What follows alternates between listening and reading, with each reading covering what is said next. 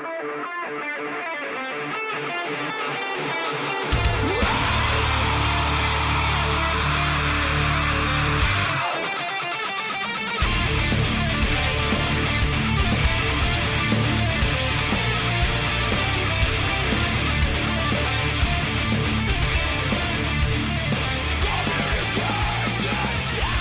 right, here we go. Today is Monday, June 5th, 2017, and this is episode 192 of the Defensive Security Podcast. My name is Jerry Bell, and joining me tonight, as always, is Mr. Andrew Kalat.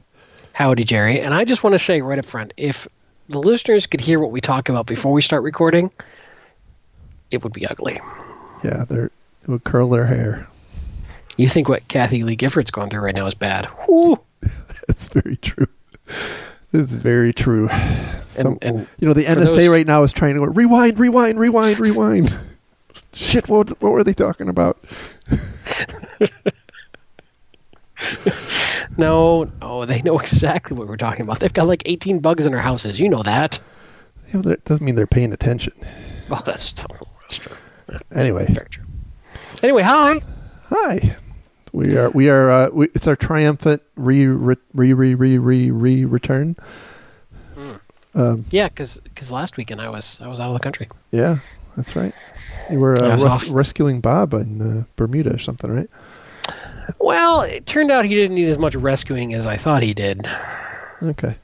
as he's you know sipping champagne with the Swedish bikini team. He seemed fine. I think he exaggerated his peril a little bit. Want to face you the know, peril. He's he's he's back on the job now. Good. And, Good and apparently he knows something about this this you know odd situation with this very oddly named girl who leaked data to the Intercept. Oh, uh, Reality Winner. Yes, it's Yeah, which it's a great name. Uh, not sure why I didn't think about that name for my kids. Anyway, um, it's not too late. Yes. So uh, just a, just a reminder, uh, speaking of that, that the thoughts and opinions we express on this show are ours and do not represent those of our employers.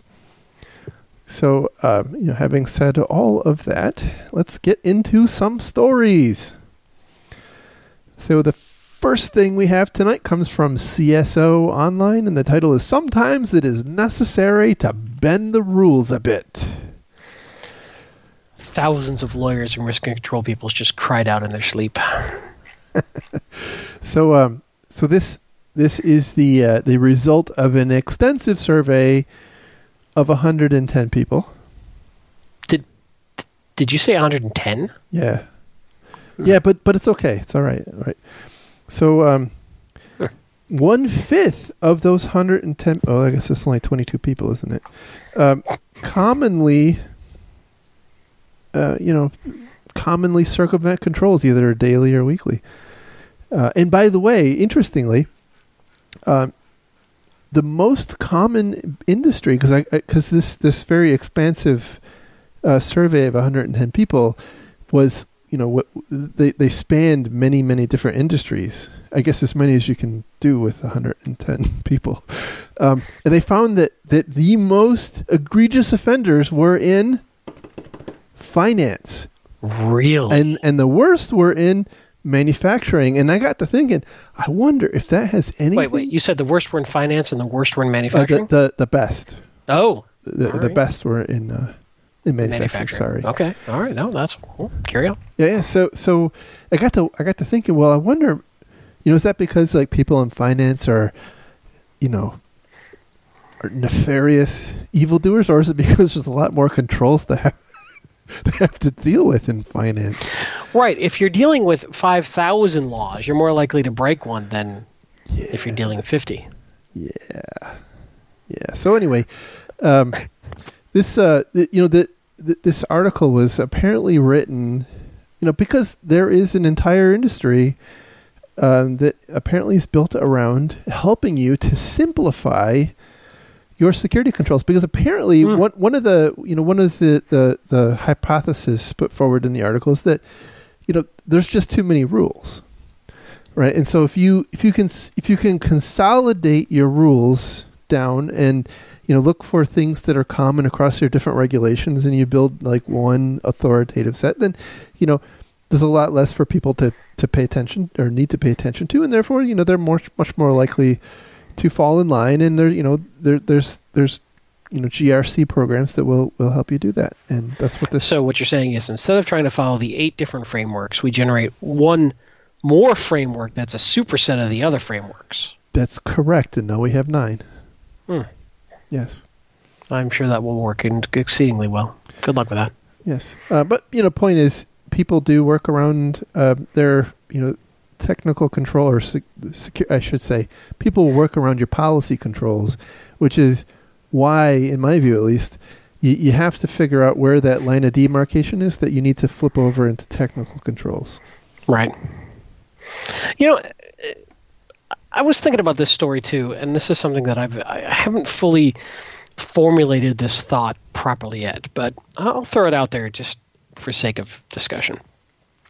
So, uh, a TV show I, I watch with with the wife is called The Americans, and it's about Russian spies who pose as Americans in the U.S. in the 80s.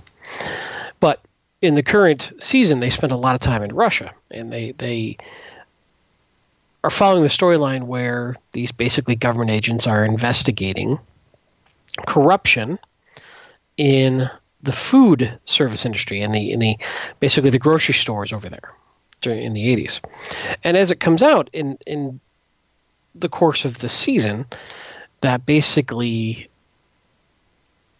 when they start to try to punish people for this it, it the feedback is this is the way this corruption, this this pay to play, this this favors to get better food that that you're trying to stop us from, is the way the entire country works. That the fundamental way that you designed it failed, and so we have come up with another way that actually allows it to function that you call corruption. Hmm. And I was trying to somehow see if I could torture a parallel out of that into times where our employees violate controls because they need to get something done, or, or the systems that were built in place, or the policies or the regulations aren't working for the way that that particular person is incentivized or judged or measured. And so they need to find a quote unquote corrupt way of getting something done. Yeah, and people are endlessly creative, and and if properly motivated, they'll they'll find a way to make it work. So I don't know. I, I was uh, I need to think about this a little bit more. I think before I fully understand what it is I'm trying to say here. But I wonder if there's something to be said there, where if you're seeing a high level of infractions around your your company policies, maybe that is indicative that your company policies uh, don't work. Yeah, and I, I think that's that that is one of the you know the points that's buried in in the story here is that you know it it is probably a good idea if you have the the ability to, right? Um, to to track those non-compliances to see, you know, is there a trend? Is is there, is there something there that's indicative that your you know it's that your policies are the problem and, and not necessarily the people. Um, you know, having said that, we can't apply patches reliably. this seems like a level of sophistication that might be out you of know, reach. For reasons. Yeah. There, there are reasons. Sure. Absolutely. You know. Um, and now, I, you know, the, the other interesting thing that occurred to me with this one is, you know, I've been railing on the GDPR quite a bit lately. Uh, things like this seem to contravene GDPR, or, or you know, um, maybe not contravene. That's just too strong of a word, right? But you know, w- when you start collecting this kind of metrics about uh, you know employee performance, tends to, you know, it, here in the U.S. it's really no no question about it, but in other countries, that's not necessarily a given. You know, either either due to privacy laws or um, you know labor laws and, and nego- even negotiated labor agreements. So, you know, th- this is um, not not necessarily a, a universal truth. Yeah, sure. I mean, many cultures have different different takes on this stuff. Certainly. So anyway, um, moving on to our next story, which comes from Security Week, and the title is Nature versus Nurture is Bad Cybersecurity in Our DNA. This, this story raised my blood pressure a lot. And, and what do we know about stories that have a question in the headline? Usually, no. Right. Uh, so, you know, there were a couple of interesting uh, you know, comments in here. Um, one was uh, uh kind of the, I'd say, the most troubling, right? That, that, that you know, they're they're um, you know, they're kind of railing on, in in particular, WannaCry. You know how in the aftermath of WannaCry, you know, a lot of the industry did you did a pretty good job of pulling together and getting information out but at the same time, you had these, you know, infosec marketing companies kind of running out with their webinars and you know trying to sell their, you know, their their machine learning and artificial intelligence and blah blah blah. And his point is, mm-hmm. I think is, you know, salient. Like, you know, you didn't need machine learning and artificial intelligence and all that other crap. Like, you just had to patch and and and you know couldn't even do that or or upgrade and you know we we couldn't even do those basic things you know apparently because we can't afford it so what makes you think that we can afford this artificial intelligence thing uh, well because everybody's trying to solve a problem so yes. if if the marketing message says you clearly are failing to be able to patch successfully for reasons capital R this will help you solve that problem in a different way resonates, right, wrong, or indifferent. Yeah, I, I think you're right. Um, I, am listening to a um, an, a book. On, it's an one of the MBA on on you know Audible MBA books, and they were talking about mm-hmm. how every you know every marketing pitch needs to solve a particular either you know pain point or pleasure point. Right. And you know you, what you just said makes a lot of sense. Now, the other thing that that really bothered me is, you know, he, he, he says basically, he concludes that you know, bad cybersecurity is not in our DNA. Like there are other industry, there, there are shining examples, uh, you know, in the world that we can point to. Like some of, for instance, some of the companies did a great job with WannaCry, and so we know that you know that that works. And then he goes on and he points out two specific industries that you know these these these two industries, they do it right. And one is my blood a- pressure is starting to go up again. One is aviation, uh, and the other one is automotive. Oh my god! And now I I I can kind of see where they're going. I I I, I kind of see it right. I think what he's talking about is not cybersecurity as it relates to either aviation or automotive. I mean, Lord knows we know that people no, make no, planes no. fly sideways, right? I'm going to get a nitroglycerin pill and put it under my tongue. um, and you know, and, and and you know, we all know what happened with the Jeep and and you know, remotely hacking the Jeeps. But I think what they're talking about, I think, is is kind of the feedback loop of, you know, improving the safety of airplanes. Um, you know, and I uh, kind of see it a little bit on the cars with airbags and crumple zones and all that crap. You know, anti-lock brakes but still, a lot of people die in cars, right? So, 2015, most recent year for stats. Let me back up. Let me set the stage because this drives me crazy. So ultimately, earlier in the in the story, he he starts to say things like we should be holding software and hardware manufacturers liable for security industry issues. Uh, we should show that you know marketing folks are are, are at, at fault for uh, overselling their products, et cetera, et cetera. Well, he did say, you know, I, I, I, did want to point out he he did say the way he contexted the you know the liability thing was more than average, which right. is itself a problematic concept, but right. So, quoting from the article, we can take inspiration from this new biological discipline. By this, he's talking about how you know, you, immune system gets stronger with genetic diversity and such, right? Uh, we can apply some of the premises to our own predicament. In our case, though, instead of genes, we must look at corporate culture and governance, market regulation, even how we conduct geopolitics to change how we approach cybersecurity. We must also look at to other industries such as aviation and automotive to understand how they regulate safety and security effectively and still stay profitable and competitive. Wait. The, the, the final paragraph, he has this statement. The increasing cost of security is becoming unsustainable. So, So it's both unsustainable and can be sustained. well, he's arguing that philosophical objections to regulation aside, we must regulate almost everything else. The question is only to what degree and how. Here is why I think his entire argument falls apart. First of all, he's trying to say that aviation and automotive industries have figured out how to balance safety, i.e., risk, to an acceptable level and remain profitable. So now I go back to the point I was about to make. 2015, the year that we have the most reliable stats in the US, 35,092 Americans died in automobile accidents in 2015. That is an acceptable level of risk to our organiz- to, to our society. Yep. Right? But it is by no means safe. Yeah. 35,000 people died. Right. That's not safe. but but I but but I think the point I think the point that he's on is that you know there is a they they they do sell cars, right?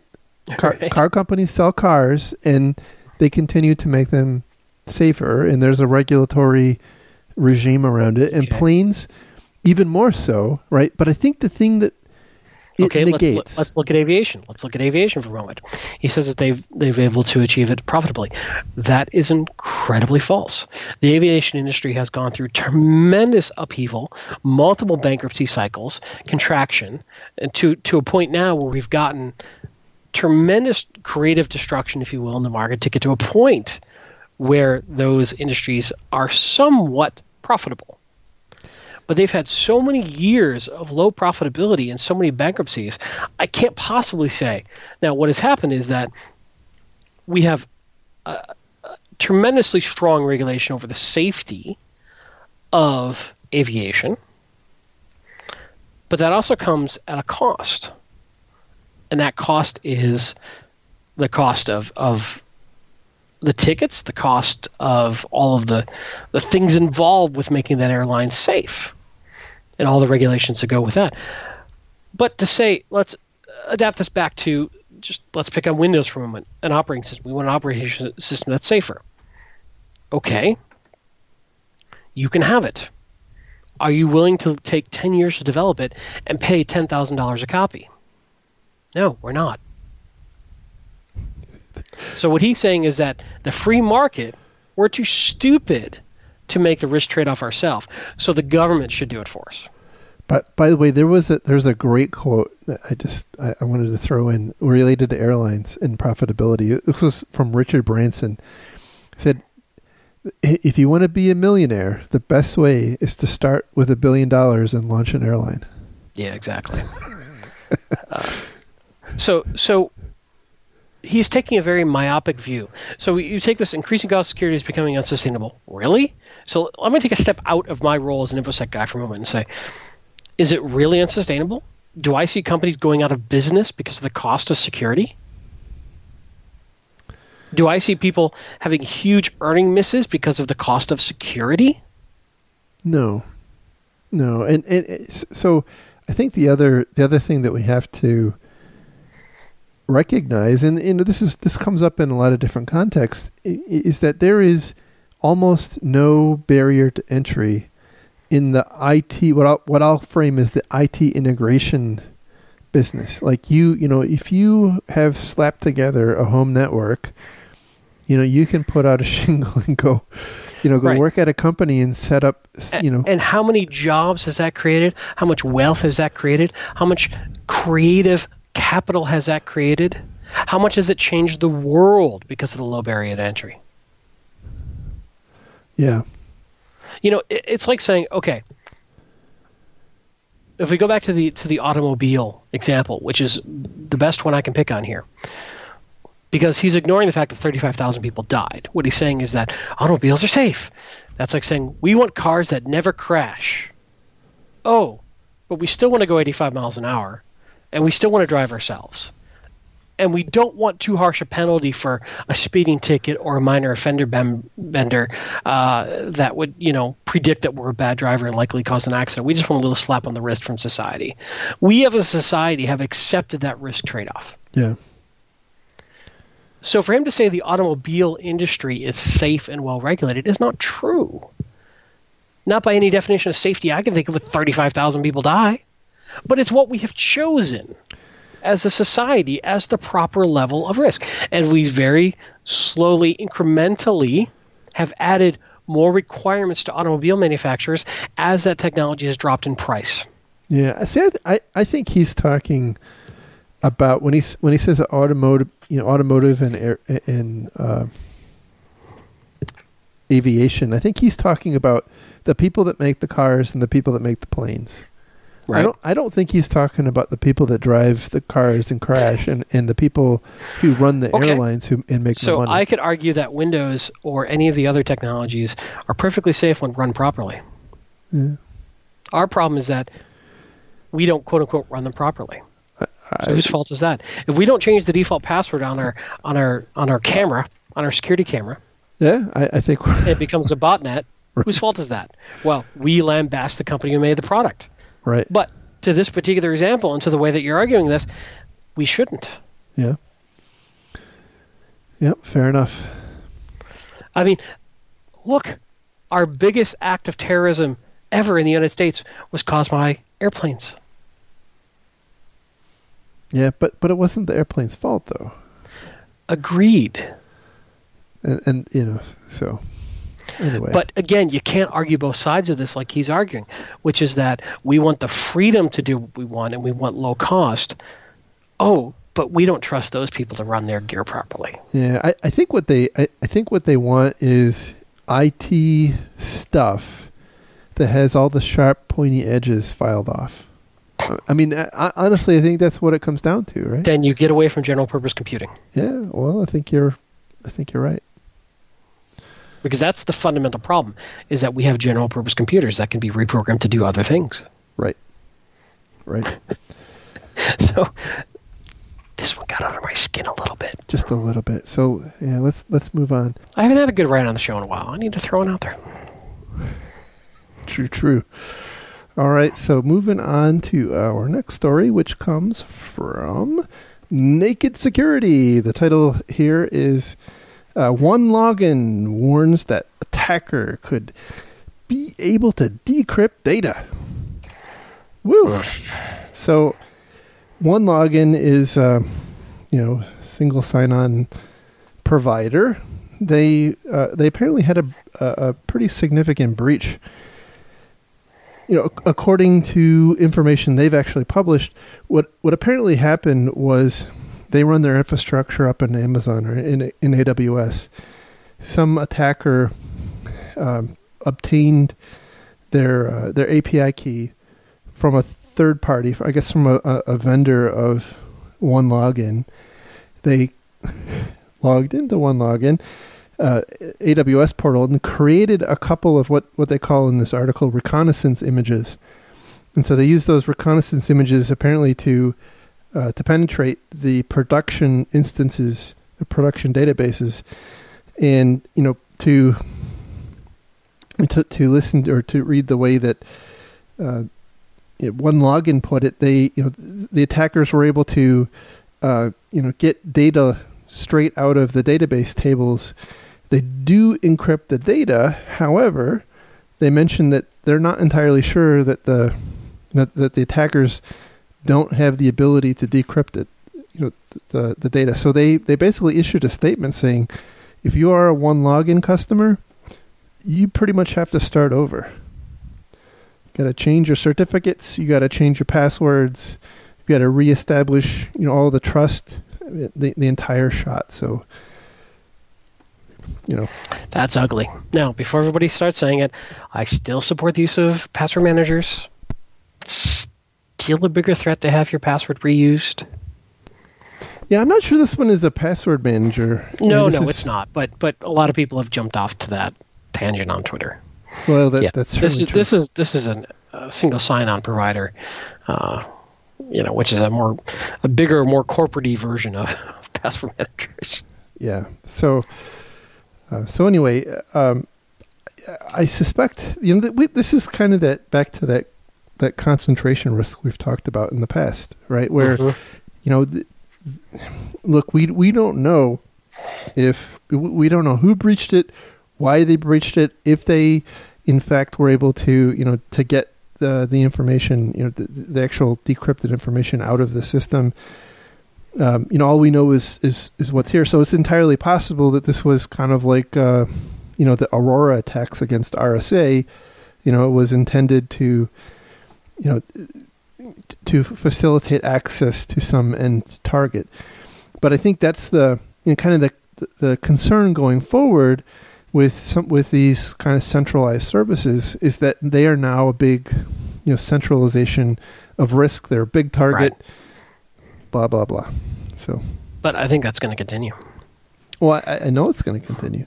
and th- this is such a tough one to plan around. And de- it, it's sort of, I don't have a lot of good advice on how to how to avoid this one. Pick your vendor carefully, but what was the indication ahead of time that this would have happened? It's a tough one. Yeah, there, there really wasn't, and you know, as, as far as we can tell, the the uh, you know the vendor here, or uh, OneLogin, actually did a, a respectable job of you know of responding. They they don't appear to be you know unreasonably secretive about what happened and that sort of thing. Um, you know, they took the response pretty seriously. Obviously, I'm sure they all wish this wouldn't have happened. Uh, but but you know, i- i- if you do outsource kind of key components of your your your security infrastructure, you know, th- this is probably a good um, you know, good tabletop exercise fodder. So, you know, how, how would you quickly respond to this? I don't know. I thi- I think it gets scary at that point. But then you've got to balance that with okay, what is the business enablement and benefits you're getting from using a service like this? Uh, you know, we can so easily focus on the pocket cases of Yeah, I, I, I'm, biting us. I'm absolutely not advocating you know uh, No, staying know away. I'm just saying that. I'm just saying in general, Yeah. we on the security side end up focusing so much on the how we can get bit by something that we fail to look at the benefits it brings. Correct. I, I hear that a lot, by the way, of, about my uh, my railing on Active Directory. Like, you know, that I am very short sighted in my my my deep seated dis- disdain for it. So, Well, I mean, you're probably hearing that because it's true. fair enough. Fair enough. Carry on. Anyway, uh, moving on to our last story for today. The title here is Defense Contractor Left Sensitive Pentagon Files on Amazon server with no password. Because that's what you do, right? Yeah, so our our good friend Chris Vickery is at it again. Apparently at a different company. Um, you know, th- this time Chris, he he is um, you know the kind of the data equivalent of a bloodhound. You know, a, a drug dog, or I guess just just seems to be at the right place at the right time on Amazon's cloud to find data. So, uh, Mhm. so apparently he found a, a uh, he was trawling through S3 buckets and he, he found As, as you do, as as for, one is known to do. that makes for an exciting Saturday night, if you ask me. Uh, so anyway, um, you know, he, he he found a cache of it was 28 gigabytes in size and had 60,000 files, including um, including things like passwords. And some of these passwords apparently belong to people who have top secret clearance. It's not really entirely clear what the password what those passwords were for. There apparently was a password for another S3 bucket that was password encrypted, but because Chris Vickery is, uh, you know, is one of the good guys. He didn't actually try to log in and see what was in that other S3 bucket. But this uh, this data is owned by the National Geospatial Intelligence Agency, and probably, uh, you know, it's probably nothing really important. Um, now, apparently, this was Um, this, by the way, was not um, not allegedly not classified information. mhm. Uh, but just in case, uh, the you know the uh, the government asked um, Chris's company to not uh, destroy any records associated with with, with, Eh. the, with the data he found. Um, so Just, uh, you know, yeah. sure, it's completely innocent. Nothing It- to see here. And and and I I found it really interesting that apparently he uh, uh, back I guess it was in April found another cache uh, of information that apparently was the out was the result of a uh, of an application's uh, vulnerability assessment. Uh, but at the time, he really didn't know who, you know, who, which application or who owned that application. But I guess once once he started looking through this data, it became pretty clear that the data he found before was an application assessment about the data that he just found here. So uh, it seems like there might be a trend line. By the way, the um, you might you might be surprised to find out that the contractor who did this was uh, Booz Allen Hamilton, Mm-hmm. um, because they, they they don't really have problems like that. uh, you know, abstracting away from this particular circumstance, I think this is going to keep happening. I think that we've commoditized the ability to spin up IT infrastructure to be so easy and quick and cheap. We're going to keep running into this sort of situation where data is escaping control of corporate. Uh, No uh, question about it. Absolutely. Absolutely. And in fact, there was a story we uh, we didn't have a show during the you know last last weekend, but there was a show or sorry, well there was a story about um, uh, a, a bunch of backup. uh, Um, I guess it was AWS snapshots that, Mhm. that were not supposed to be published publicly. Actually, you know, being found uh, posted publicly because people, I guess, don't really understand what they're doing. And I, I, think that, you know, we, we have, as an industry, we've gone way too far from one end of the extreme, you know, and I'm, and I'm mostly talking about, you know, you know, the, the, you know, the, the bigger corporate type environments, you know, going from, you know, highly rigid and process oriented to, you know, completely the other way where I, I don't think we have, we often don't really understand fully the technologies that we're using. Like we know how to make it work to the point where, you know, it does what we want it to do, but we don't fully understand. we certainly don't understand the risks we're accepting. Right. And by we, I mean broadly as a, as a society. Yeah. uh, you know, we in the IT security industry have enough trouble understanding that. When we expect folks who are not IT security experts who are spinning this stuff up because it's so trivially easy to to know that, wow, that is tough. Exactly. I, I don't I don't have a good answer for this yet. I don't I don't think it's going away either. I think it's going to get a lot worse, and I don't know how to fix that yet. Um, well, it's going to get ugly. if we if we could figure it out, I'm sure we could make a bunch of money. You know, just get some marketing folks. That's right. Start telling them to buy our Blinky box. Write some ads. Yep. Or Mhm. write write some um, so, some you know, articles, content. Yep. That's that's all it takes. so anyway, uh, that is the show for this week. I definitely appreciate your time, and again, thank you to all of those who donated to our, our Patreon campaign. That that is uh, is is nice. Uh, it makes us feel good, and you know, we'll we'll Andy and I have to get together and, and figure out what you know what productive creative use we can put some of that money towards that that's in excess of what we used to pay the bills. You mean after all the hookers and blow that you've been buying? Yeah. Can we edit that part out? Yeah. I don't. I don't think I was supposed to say that. Darn it. Um, Oh. so, No, Uh, but in all seriousness, thank you very much for those who have donated. You guys are awesome. absolutely. Thank you. And, um, you know, upcoming events, we're, we're going to be at DerbyCon. We both have tickets. Be there, be square. Um, tickets, by the way, if, you know, we didn't talk about this last time, but tickets sold out in a, in a, you know, Three minutes, earth shattering three minutes. and there was some controversy and gnashing of teeth about that. Let me tell you, Yeah. because they because they went on sale early, as they often do. Though I was not aware that they go on sale early. well, usually Yeah. when it takes hours or days, it doesn't really Right. matter that it went on sale. So- Exactly. Apparently, I'm just dumb.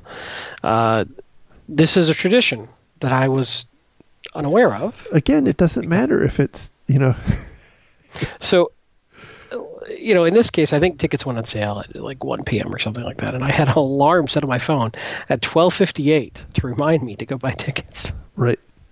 And I logged in at 12:59 or, or thereabouts. They were gone. Yep. They're gone. I had I was the like, same wait a experience. minute. It, it, not even. Wait, what? No. Hey, whose NTP clock is wrong? I And, I, I predict next year is going to be like ShmooCon, where you're not going to get one if you don't have a um, you know, some kind of sniper bot trying to. We just have to get a bit better about submitting for CFP. Well, that would that would help. I need I need a life. I need to I need to figure out how to how to get a You life. are too damn busy for us to work on on shared prezos. Yes. Anyway, the uh, the show, the stories we talked about tonight are on our website at www.defensivesecurity.org. You can follow the show on Twitter at DefensiveSec. You can follow Mr. Kalat on Twitter at Lerg. You can follow me on Twitter at Malicious Lincoln. By by the way, I, I don't know if you noticed, but I set up a uh, set up a new Twitter account last weekend. It was uh, uh, Sun Tzu Cyber, hmm and I've noticed many of the phrases I personally have come Good- up with are. Goodness Without- gracious, without credit to me at all. it's Sun Tzu. I'm just saying. I, uh, once again, you're stealing my work for your own benefit. Uh, Why would I stop now? Anyway, have a great one, everyone. Take care. Bye bye. Bye.